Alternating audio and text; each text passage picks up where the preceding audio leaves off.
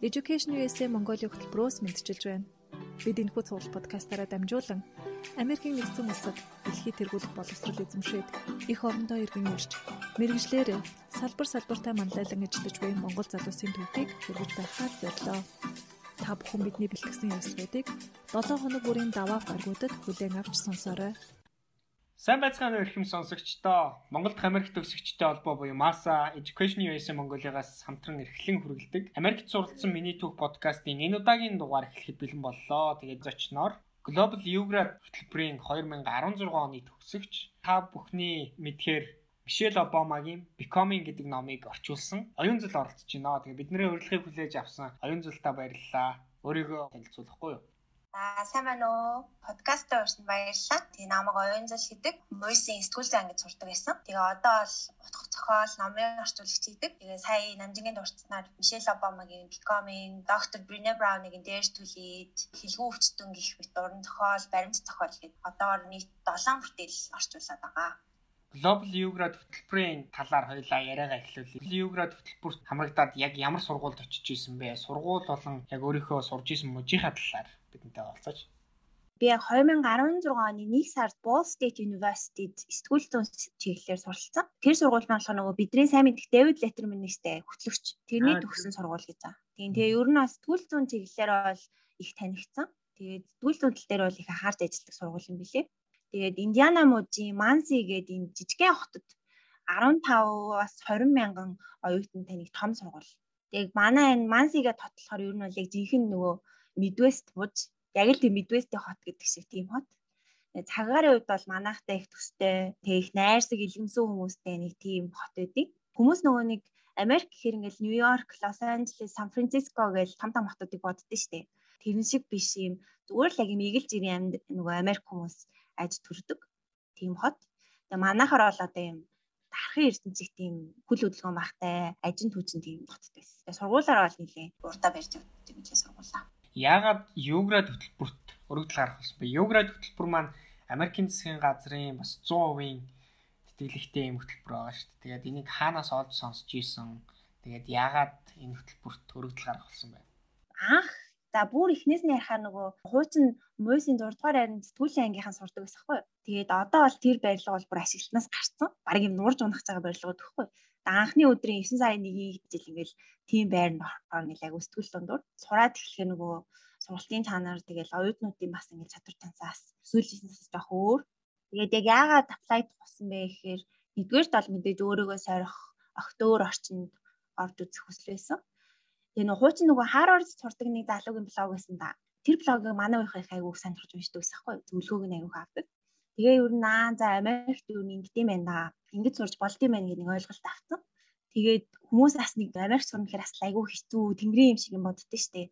Яг ингээд тулаад үзэхээр бас тийм ч хэцүү биш.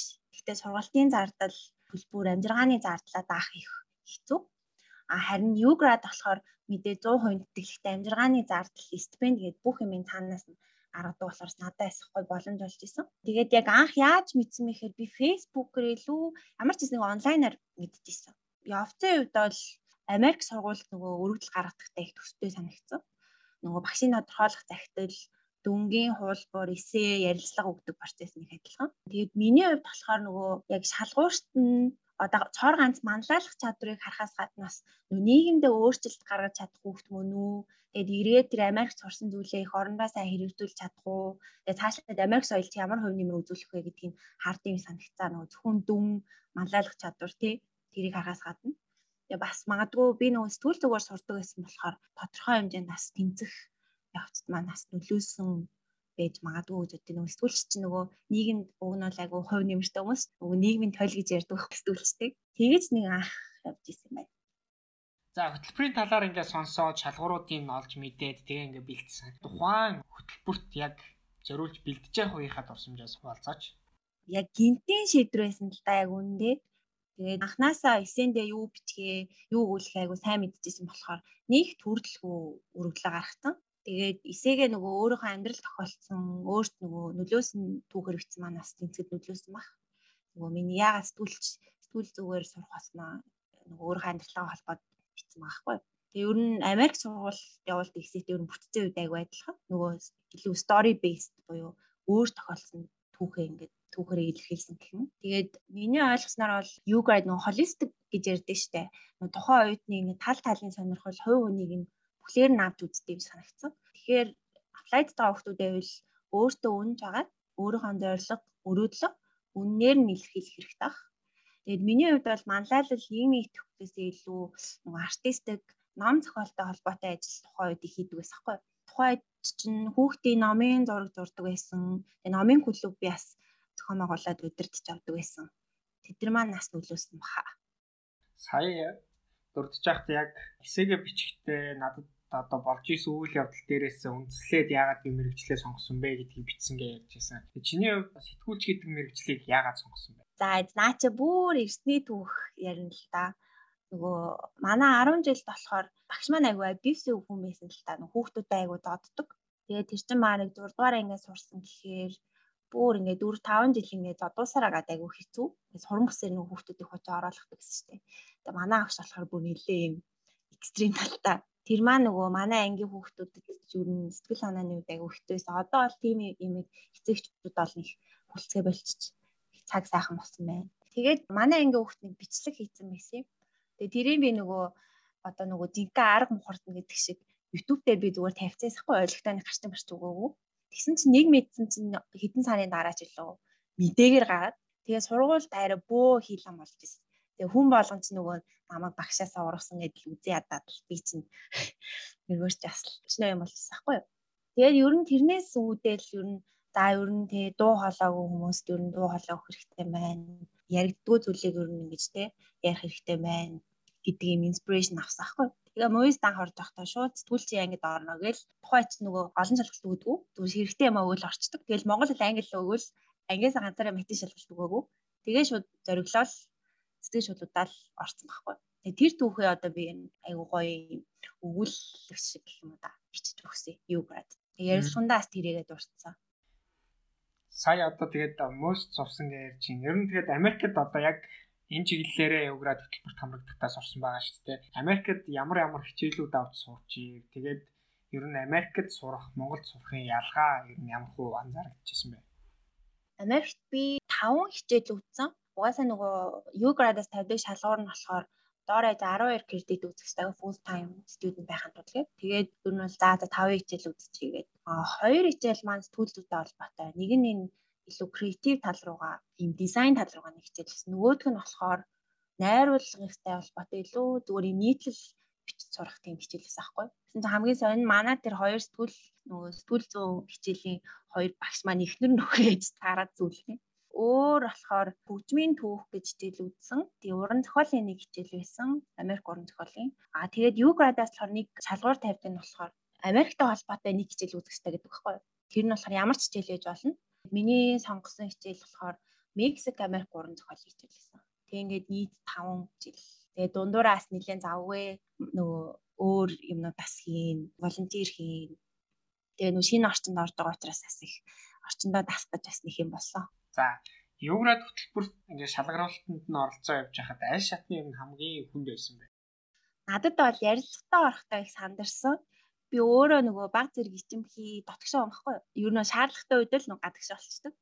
Тэгээ ярилцлагатаа орчоод ингэж хариулнаа гэд ботсон зарим хариултаа хэлж чадаагүй. Гэтэ ярилцлагын үеэр нэг чи ямар ном уншдаг вэ? Эсвэл би нэг айгүйх ном уншдаг гэд ярьсан чинь асуулуу та тэгэж асуухт нь би саяхан би Жорж Оруэллыг 1984 оныг 84 номыг уншсан гэж хэлсэн чинь ярьцлага авсан хүмүүс бүгдээрээ ингээл уулга алтаар явцаахгүй. Протестаас нөлөөсөн ч гэж боддог. Бас 1984 ч бас айгүй хүнд тохиолтой. Бас тодорхой нэг сэтгүүл зүйтэй нийгэмтэй айгүй холбоотой болохоор аа ийм байна да гэж бодсон бах гэж боддгийг. Өмнөх дугаарууд дээр бас манай йогра төгсөгчд оролцоод өөрсдийнхөө туршлагаас хуваалцчихсан. Гэхдээ за нэг иймэрхүү зүйлийг бас түгээмэл алдчих гээд байт юм байли шүү би бас нэг иймэрхүү мэдрэмжүүдийг авсан гэд бас хуваалцчихсэн. Чиний хувьд яг одоо ингээд энэ жил ч юм уу те глобал юград хөтөлбөрт материал илгээх гэж байгаа оюутан залуустаа зориулаад нэг иймэрхүү зүйлийг анхаарчаарай. Ийм зүйлүүд дээр ер нь түгээмэл алдчих гээд байд юм байлээ шүү. Гисэн зүйлүүдээс нь хэлвэл юу гэж хэлэх вэ? Өөртөө үнэнчээж яг өөрөө өөрийгөө байгаагаар нь харуулах хэрэгтэй одоо сүүлийн үед нөгөө манлайлагч байх, нийгмийн идэвхтэй байх гэдэг айгүй хэрэгждэг болсон шүү дээ. Гэтэ би ингээд өөрөө хувийн туршлагаас харахаараас заавал тийм байх шаардлагагүй те. Чи чин зорилготой, хүсэл тэмүүлэлтэй яхад тэр бүхэн чинь чиний өргөдлөөс айгүй тод харагдана. Тэгээ гол нь би амар хүн бэ? Яг яг яагаад юуны төлөө Америк явах хэвтэй? Тэгээ миний давуу тал, миний сул тал, миний онцлог юу вэ гэдгийг маш сайн эсэндээ ч юм уу ярьцлагандаа ч юм уу тодорхойлсон байх хэрэгтэй. Гадаад явж сурна гэдэг бас маш том хариуцлага учраас яг хувьдаа би бэлэн үү, ийм том сорилтод орохдоо бэлэн үү гэж өөртөө бас сайн ярилцах хэрэгтэй. Хүмүүс одоо альва нэгэн хөтөлбөр, тэтгэлэгт хөтөлбөр эсвэл тэмцээн уралдаанд оролцохдоо ч юм уу нэг өөрийн гэсэн хүзэр байдаг шүү дээ. За би ийм хүзэртэй учраас энэнд ороод ер нь ялах магадaltaй даа гэд ордог те. Яг тэрнтэй адилхан оюун цэцлийн хувьд глобал юград хөтөлбөрт орж байхад за би ийм учраас энэ даваа талаа ашиглаад ийшээ орчвол тэнцчих болов уу гэсэн тийм зүйл чи эсвэл одоо чи тэнцснийхаа дараа за миний ийм даваа чанарууд намайг одоо тэнцэхэд хүргэлээ дээч гэдэг юм уу? Тийм зан чанарууд төлөөс өвчин зүйлээсээ болцооч сая ярьсан миний одтой энэ хувийн стори шүү дээ миний түүх тэг миний зорилго тэгээд одоо асын хараач гэх юм уу? Тэрийгээ би нөгөө эсэндээ айгу сайн илэрхийлсэн байсан болохоор тэр их нөлөөсөн баха. Тэгээд ярилцсан дээрээ мэдээд ярьсан зүйлс бас байна. Мэдээж дөнгөний хувьд бас сайн байсан бас муугүй англи хэлтэй тэгээ цаанаасаас шалгаруулж байгаа хүмүүсээс яг энэ хүүхд очоод тий ачаал дааж чадах уу?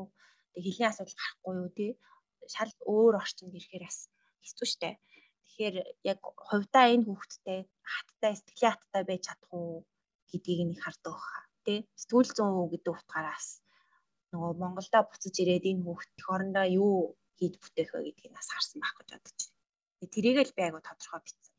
За ингээ хөтөлбөрийн шалгууруудаар нь явсаар байгаа. Хөтөлбөртөө тэнцчлээ. Тэгээ тэнцсэний дараа яг тэнцсэн гэсэн мэдээгээ авах ямар байсан бэ? Тухайн үеийн мэдрэмж ямар байсан тэр талаараа болцооч. Би хариугаа 5 сард авч исэн санагдчих байна. Одоо ч бүр 5 жилийн өмнө юм байна шүү дээ. Гадаа ганцаараа явж илүү нэг ажил амжуулах гал явж исэн баг. Тэгээд нэг мэйлээ шалгасан шиг санагдчих байна. Тэгээ эхлээл нэг л бууж өгөхгүй. Тэгэл ингээ баяр үргэн бүргээ гэл мессеж ирсэн. Тэгэл нэг л бууж өгөхгүй тэгээд нэг сүртэй юм бодоогүй. Тухайд бидэд баяртай байсан л та. Тэгээд яг явах төхөөд ирсэн чинь нөгөө виз визээ хөөцөлтөл нөгөө элчин рүү явж маалсан гот арай илүү догтлж ирсэн. Одоо бодоход бол их айдуу тайван хандж исэн байна. Америкт очлоо. Тэгээд очисон үеийн дурсамжууд тэгээ очисон үеийн анхны сэтгэл ямар байсан бэ? Очиод та соёлын шок гэдгийг утгаар нь мэдэрсэн аахгүй анх удаа би нэг гадаад явж үзчихсэн. Тэгээ дээрээс нөгөө миний нислэг хоцроод тэгээ бараг 48 цаг ингээ унтаагүй. Анх нөгөө сургуулиар очиж амар ядарч очиж исэн аахгүй. Тэгээ бүр ингээ тархины ажиллахгүй бүр унтарсан үн л. Тэгээс анх удаас ганцаараа бие дааж ихүүдээ тэгж амьдарч үзчихсэн. Тэгээ нөгөө шинэ газрын соёл, хоол, хүмүүс, үнэр танар гэл нөгөө маш хурдан юм ингээ дасах хэвээр бас нэгэл тэнд чинь нөгөө зоосон мөнгөөс ашигладаг штеп 25 цент 10 цент гэхэд тэрнийхээ австрийг бас олох гэж бас хэдэн өдөр юм болж байгаа. Тэгээ дээрэс нь би нөгөө өвлийн амралтын өөр очсон болохоор сургууль маань ингээ хов хоосон. Тэгээ гуан цоолны газар бүгдээрээ хаалттай. Тэгээ тэрэнд нөгөө уг нь бол гадаад оюутан зөвлөгөө өгдөг юм тусдаа ингээ хүн байдаг ч гэсэн хийх юмны учрыг бол өөрөө олох хэрэгтэй болно. Тэгээ дотор айрна тохино тий. Тэгээ азар манай Юградын өөр хоёр гадаад оюутан манай сургуульд очсон байсан болохоор бас эхний өдрүүдэд аягүй хайтай байсан явандаа би бас нөгөө Белорус Белорусаас ирсэн юградтайгаа үе зайгүй татны найзууд болсон. Одоо ч гэсэн найзууд. Тэгээд яг ийм дурсам тэгэхээр тэр санаанд ороод нэг анх ирсэн нэг юм соёлын шокны үе юм уу та. Нөгөө жижигхэн хот болохоор автобус айгүй цөөхөн явдаг. Тэгээ манайх шиг 10 хүртэл ингээ байн байн автобус өрөөсөө явахгүй. Тэгээ бүх юм нь хоол тэгээ дандаа нөгөө машинаар явдаг хүмүүс нь явгүй хүн ерөөсөө явдаг. Би ч нэг утасны дугаарг байсан болохоос дата авахгүй. Тэгээ нэг өрөө супермаркет орох гээд явлаа. Тэгээ дэлгүүр хийс чаа гарч ирсэн чинь сүүлийн автобусаас очсон. Тэгээд утасны цэнийг ажил дуусгаад тэгээ би ч дэлгүүрийн wifi Google Map ороод сургуулийн хаягаа заагаад өө тэргүүрч танихгүй таарш өнөөс даалгаж өгч байгаа. Бараг цаг орчин юм алхаад арай гэж сургууль дээр ирээд. Тэгсэн чинь хамгийн сонин зам дөрөөсөө нэг ч явгуун таарав. Дандаа машинтай өвс. Тэгээд нэг сар бол нилээ хэцүү байсан. Шинэ орчиндөө дасах гээд Тэгэхээр явж байгаа хүмүүстээ бол нөгөө тухайн хотоо нужаа юу нэлээд сайн судалж агаад яваарэ. Тэг хүмүүсээс ойроо YouTube-аар их зөвлөгөө өгдөг болсон биз дээ. Тийм юмудаа сайн үзвэл зүгээр ах. Тийм. Тэгээ яг Юградын оюутнууд нөгөө семестртэй амжихын тулд бас яг тухайн нөгөө өвлийн амралт гэж үүдэг. Одоо яг амралтаар нь тааруулаад улсаас нь нөгөө оюутнуудаа явуулчих юм шиг Америк руу. Тэгэхээр яг тухайн үед нөгөө өвлийн амралт болохоор бүх оюутнууд гэрлүүгээ ч юм уу эсвэл өөрийнхөө улс руу ингээ буцаа явцгаачдаг. Тэгээ яг буцаж ирэх хооронд нэг кампус тэр хэсгийн хугацаанд хамгийн юм хаалттай одоо жишээ нь кафетерия, жим, одоо юу гэдэг бүх юм хаалттай. Тэгээд аа яг ингээ хичээл эхлэхээс нэг 2 3 хоногийн өмнө бүх оюутнууд ингээ цуглаад ирдэг. Яг тэр үед дээр нь евградууд их явдгийм байлээ. Тэгээд тэрэн дээр нь очиж яахаа мэдэхгүй бүр гайхсан тийм байдалтай байсан тийм евград рууттай байсан да таарч исэн. Бас тэдний нэг нь манай оюун золиолч таарж байгаа шиг байна шүү дээ тий. Харин тийм.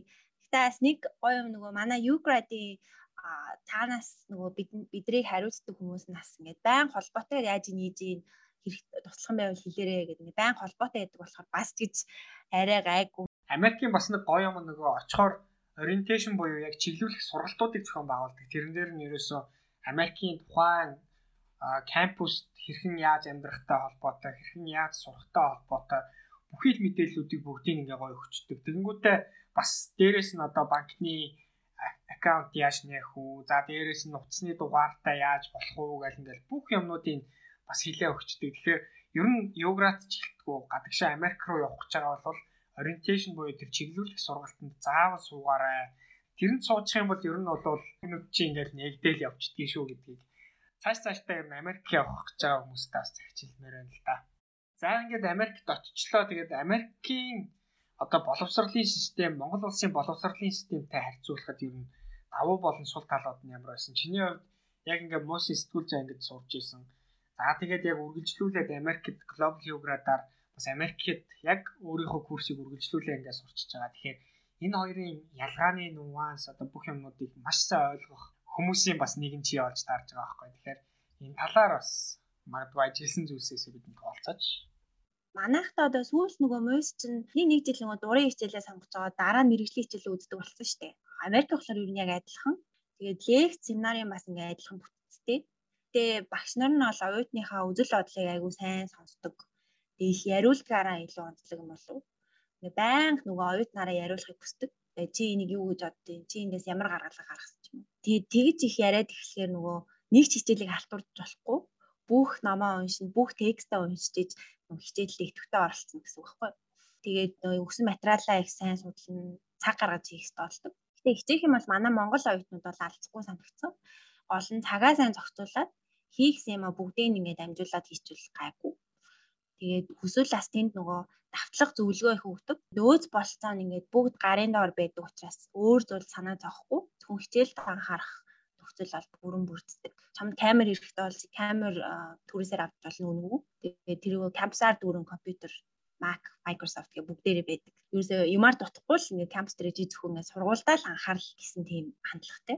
Тэр нь их гоё санагтаа.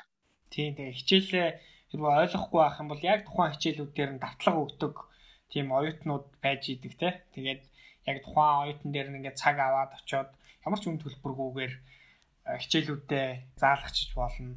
За тэгээд яг профессороос юм асууя гэх юм бол нөгөө профессорын office hours гэж байдаг те. Тэр цаг очоод бас яг профессортойгоо цаг авч агаад ингээ уулзаад надад ийм юм болохгүй байна. Би таны хичээлийг яг энэ ойлгохгүй байна.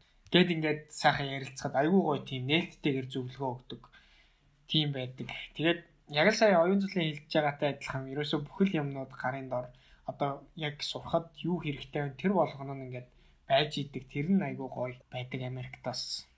За Америкт суралцж байхдаа ер нь сайн дурын ажил төсөл хөтөлбөрүүд ер нь хэр оролцож исэн бэ? Global Юград хөтөлбөр чинь бас тэдэн цагийн commitment сайн дурын ажил одоо оролцох ёстой гэсэн тийм шалгуур заалт тавьсан байдаг те. Тэгэхээр энэ талаас нь бас хуваалцаж. Би хотоо судалж агаад animal shelter буюу нөгөө амьтны асрамжийн газар байдаг штэ. Тэнд сайн дурын ажил хийжсэн. Нөгөө эзэндээ хаягдсан гэр оронгүй амьддаг хонох газартай идэх хоолтой олгоод хүнд хүрчлүүлэх газар. Тэгээ би өөрөө бол амьтанд их хайртай. Тэгээ манай Монголд бас үйл үед энэ амьтны эрх яригддаг болсон штэ. Тухай дамааг явж байхад болохоор юм нэг бас нэг яригддаг байсан нүүд яригдж эхэлжсэн баг. Тэгээд Америкт болохоор тэр нь бүр ингээд тогтолцоо болоод усаас нь ингээд дэмжлэг өгдөг. Бүр ингээд хөгжсөн. Гэр оронгүй амьддаг одоо яаж эзэнтэй болох вэ гэдэг асуудал. Эндээс бол их суралцмаар зүйлээс ихтэй санагцсан.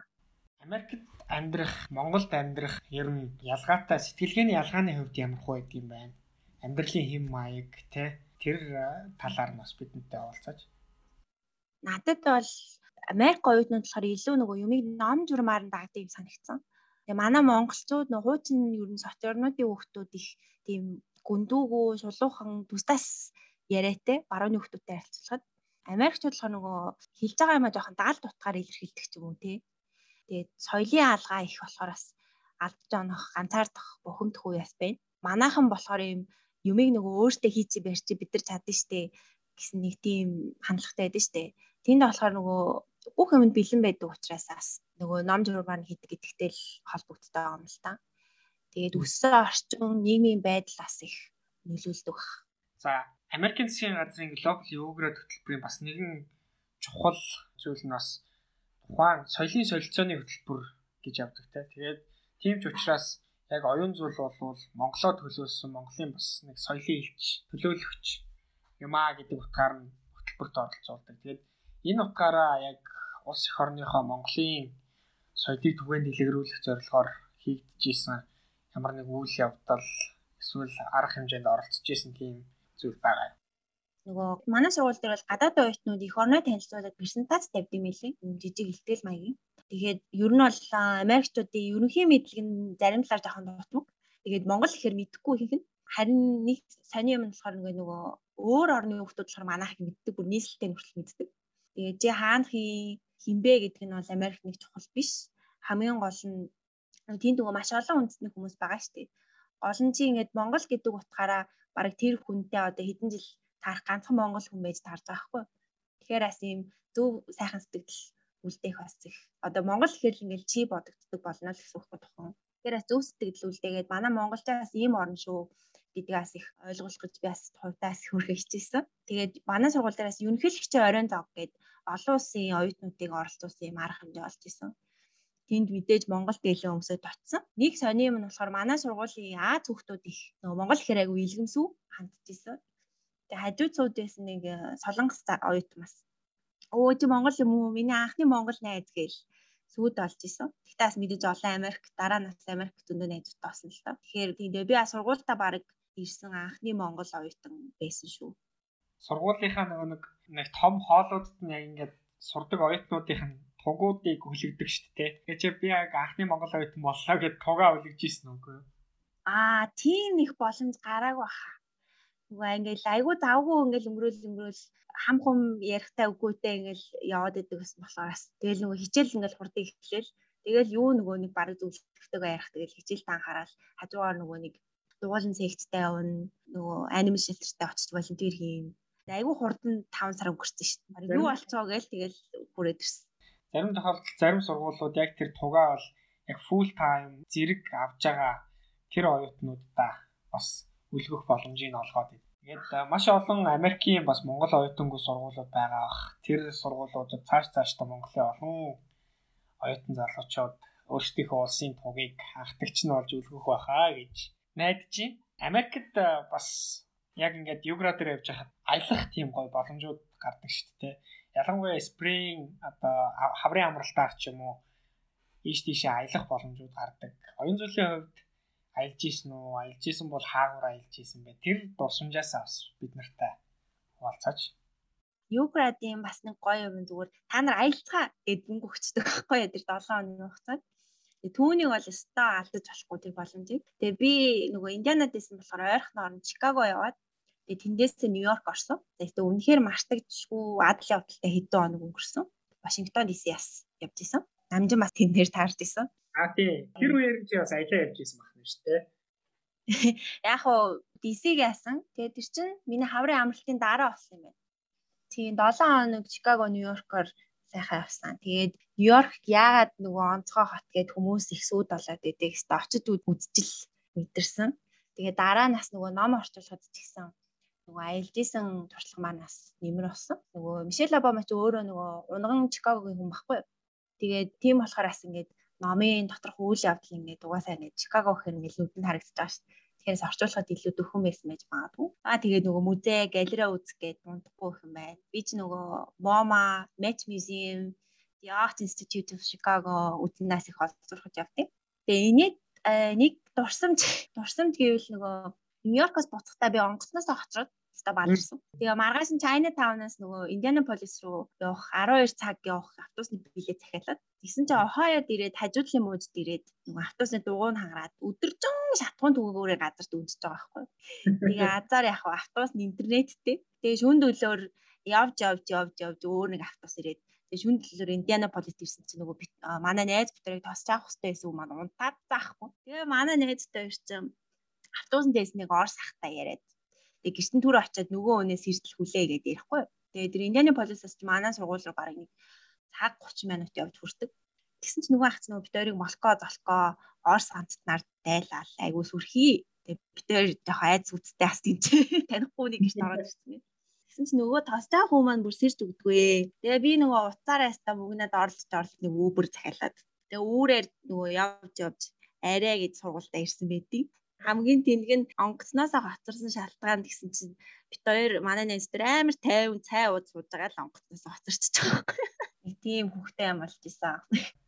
Тэгвэл ста нилээ хөгжилтэй аялсан байх шүү. Тэг ер нь бол яг ном орчуулахад хэрэг болж исэн гэжсэн. Яг тэр бас санаанд орчлоо. Сүүлд би Руди Жиулианыгийн Leadership гэдэг намайг уншсан. Руди Жиулианы чинь өөрөө Нью-Йоркийн хотын дарга байсан. Тэгээд тухайн үед яг ингээд номыг уншиж байхад хөтлөөдлийн тэнд байсан юм байна. Тэр хэсэг ингэсэн юм байна гэдээ яг ингээд нүдэнд харагдаад идэм бэл. Тэгэхээр оюун зуулыг ч гэсэн яг тэр Becoming Michelle Obama-гийн номыг орчуулж байхад бас яг тийм мэдрэмж төрсэн болоо гэж бодогдлоо. Хөтөлбөрт хамрагдсны дараа нь ямар боломжууд нэгдсэн байна? Ирээд ер нь бол Америк сурсан гэдэг утгаараас ажилд ороход бас илүү нээлттэй бас юм санагдсан. Тэгээ ялангуяа энэ нөгөө Becoming-ийг дааж авахт манаас тодорхой хэмжээнд нөлөөсөн баха. Нөгөө надаас илүү туршлагатай харигчнаар орчуулъя гэдэг маш өдөр буюу нөгөө Becoming гаргасан редакцаас редакцид агиух санал тавьсан байлээ л дээ. Тэгсэн мөртлөө маш өдөр нөгөө би өмнө ном орчуул үзээгүй юм туршлагагүй хөлтөд өгсөн. Тэгээ нэг юм байна л гэж харсан юм шиг байна. Тэгээ түүнээс хойш ер нь бол хвчлэн дандаа Америк зохиолчдын ном орчуулсан байна. Орчуулга хийхээр тухайн хэлээ сайн мэдгээс гадна айгүйх мэдлэг шаарддаг ажил баггүй. Тэгэхээр бас Юград Юградаар явж үзсэн маань бас их миний ажилд бас их төвхөн болдог юм шиг санагддаг. Тэгээ одоо болохоор би нөгөө Pulitzer-ийн шагналтай Ronan Farrow-гээс төгөлчээ. 90 сурвалжлах сэтгүүл зүүн Catch and Kill гэдэг ном орчуулж байгаа байхгүй юу? Орчуулаад ер нь дууссан удахгүй гарна. Тэгээ үйл явдал нь болохоор Нью-Йоркт болдог. Тэгээ ер нь зөвхөн Нью-Йорк хотод нөгөө очиж үзсэн хүний мэдхээр нэг үг хэллийг гардаг. Тэгээ тэрийг нь бол би өөртөө бодохгүй, тоохгүй, цаг алдахгүй ингэ шууд буулгаж байгаа байхгүй. Тэргээрээ бас их даваа тал болно. Нью-Йоркд байж хахад чи одоо ингээ real Нью-Йоркер боллоо шүү гэдэг. Би өөрөө Нью-Йоркийн Utica гэдэг хотод сурж исэн болохоор тэр юм уу яг ингээд бүр юмнууд нойрох байгаад тийм. Тэгэл хүмүүс ярихдаа Нью-Йорк акцент энэ төр гэж ярьдаг те. Нью-Йоркийн ярианы хэм маяг, Нью-Йоркийн хар ярианууд гэж юмнууд цаана байдаг. Хүмүүс одоо энэ подкастыг сонсож байгаа хүмүүс ч гэсэн цааш цааш нь ингээ Google дээр үзэх юм бол зөндөө олон юмнуудыг олж харах байх. Тэгээд бит хоёрын ярилцлага ер нь дуусах өндөрлөх нэлээд өгч байна. Тэгээд Global Yoga хөтөлбөрт суралцахаар одоо материалыг хийхээр бэлтэж байгаа оюутан залуус тандаж оюун зүйлийн зүгээс юу гэж захих вэ? Алдаж болохгүй маш гоё боломж. Бараг тоглоомч хүн Монгол сурснаас бараг илүү хямдхан нөгөө цаанаасаа зэтгэлгээр явж байгаа учраас хямдхан явчихна. Тэгээ тийм ингээд кампус дээр маш их боломж байна. Тэгээ тэр болгоныг алдахгүй байж болох бүх юмыг л үзээрэй гэж хэлье. А яг нэг жижигхэн жишээ татаад ярьцгаад нөгөө би хөгжмийн хичээл нөгөө хөгжмийн хичээл дээр болохоор манай багш ингээ бидний концерт тоглолт аягүй хүүзгээд гэдэг байсан байхгүй. Тэгээ манай кампус дээр өдөрт бараг доор аяж хоёр тоглолт болдог. Хөвчлэн анаа сонгодог хөгжмийн. Аа тэгээ хөгжим сонирхч дүгэн нь бол тэр өста диважин л гэсэн. Тэгээ би 7 хоногт бол зоолттой хоёр тоглолт үзчихдэг. Манай кампус дээр бас том том уран бүтээлч дээр тоглолтоо тавьдаг. Тэр нь болохоор оюутнуудад хямдхан байна. Тэгээ жим, усан бассейн, гүйлтийн зам, теннисийн талбай, компьютерийн өрөө, хөгжмийн өрөө гэдэг бүх юм бэлэн. Тэр болгоныг ажиглах хэрэгтэй. Тэгээ яг бэлдэж байгаа хүмүүстэд зөвлөгөө гэвэл ер нь Америкт нөгөө их сургууль төгссөн хүмүүсийн ер нь зөвлөгөөг сайн уншаад судлаад ер нь хүүхдүүдийн эсэг ер нь бас уншиж үз.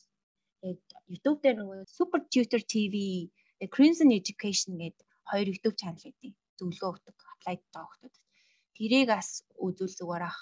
Дээрэс нь On Writing the College Application Essay гэдэг ном байгаа. College нөгөө өргөлөж яхад essay бичгээд тийм зөвлөгөө өгөх гоё ном, нэг нэмгээ ном гэдэг Тэрийг уншаад юу New Grad-ийнхаа эссег бас бичвэл их хэрэгтэй ах гэж бодож байна. Тэгээд ер нь нэрээ үнэлж баашгүй маш гоё дурсан зүйлстэйдэг. Тэгээ хувь хүн талаасаа ч гэсэн маш том өөрчлөлт авчирдаг юм experience туршлага хөтөлбөр байгаа. Тэгээд Америк явах тийм чухал зам биш ээ. Тэгээд чи зорилгоо зөв тодорхойлсон хин гэдгээ ер нь тодорхой хэмжээнд мэдсэн. Хүсэл тэмүүлэлтэй бол оролдоод үзэх хэрэгтэй. Тэгж л хэлээ да. За баярлалаа. Тэгээд бидний урилгыг хүлээж аваад подкастын маань зочноор оролцсон. Оюун зултаа баярлалаа. Тэгээд цаашдынх нь олон олон гоё номнуудыг орчуулж бас Монгол төмөндөө бэлэг барих баха гэж найдаж чинь тэгээд маш гоё юградийн бүх дурсамжаасаа хуваалцаж өөрийнхөө бас зөвлөгөөнүүдийг харамгүй хайрлсан оюун зултаа баярлаа гэж хэлээ. Тэгээд энэ түрээд бас бидний подкастын маань энэ удаагийн дугаар өндөрлж байна. Подкастт оролцуулсан баярлаа. Тэгээд юградад өргөлөө гарах цаа хүмүүс байвал чи чаднаа амжилт амжилт гэж хэлье. Баярлаа. Америкийн нэгдсэн улсын засгийн газраас санхүүжүүлдэг Education USA Mongolia хөтөлбөрийн хэрэгжүүлэгчээр Монгол дахь Америк төгсөгчдийн холбоо ажиллаж байна. Та Америкт ихтэй сургалт хэрхэн суралцах тухай цогц үнэн зөв мэдээллийг үн төлбөргүй авахыг хүсвэл Education USA Mongolia хөтөлбөрийн боловсролын зөвлөгөөдөд хандаарай. Бидэнтэй холбогдох хүсвэл www.masa.org цэгийн цахим хуудасаар хандж болохоос гадна Facebook, Twitter, Instagram дээр Education USA Mongolia дагаарай. Ирэх даваа гарагт иргэн уулзлаа түр баяртай.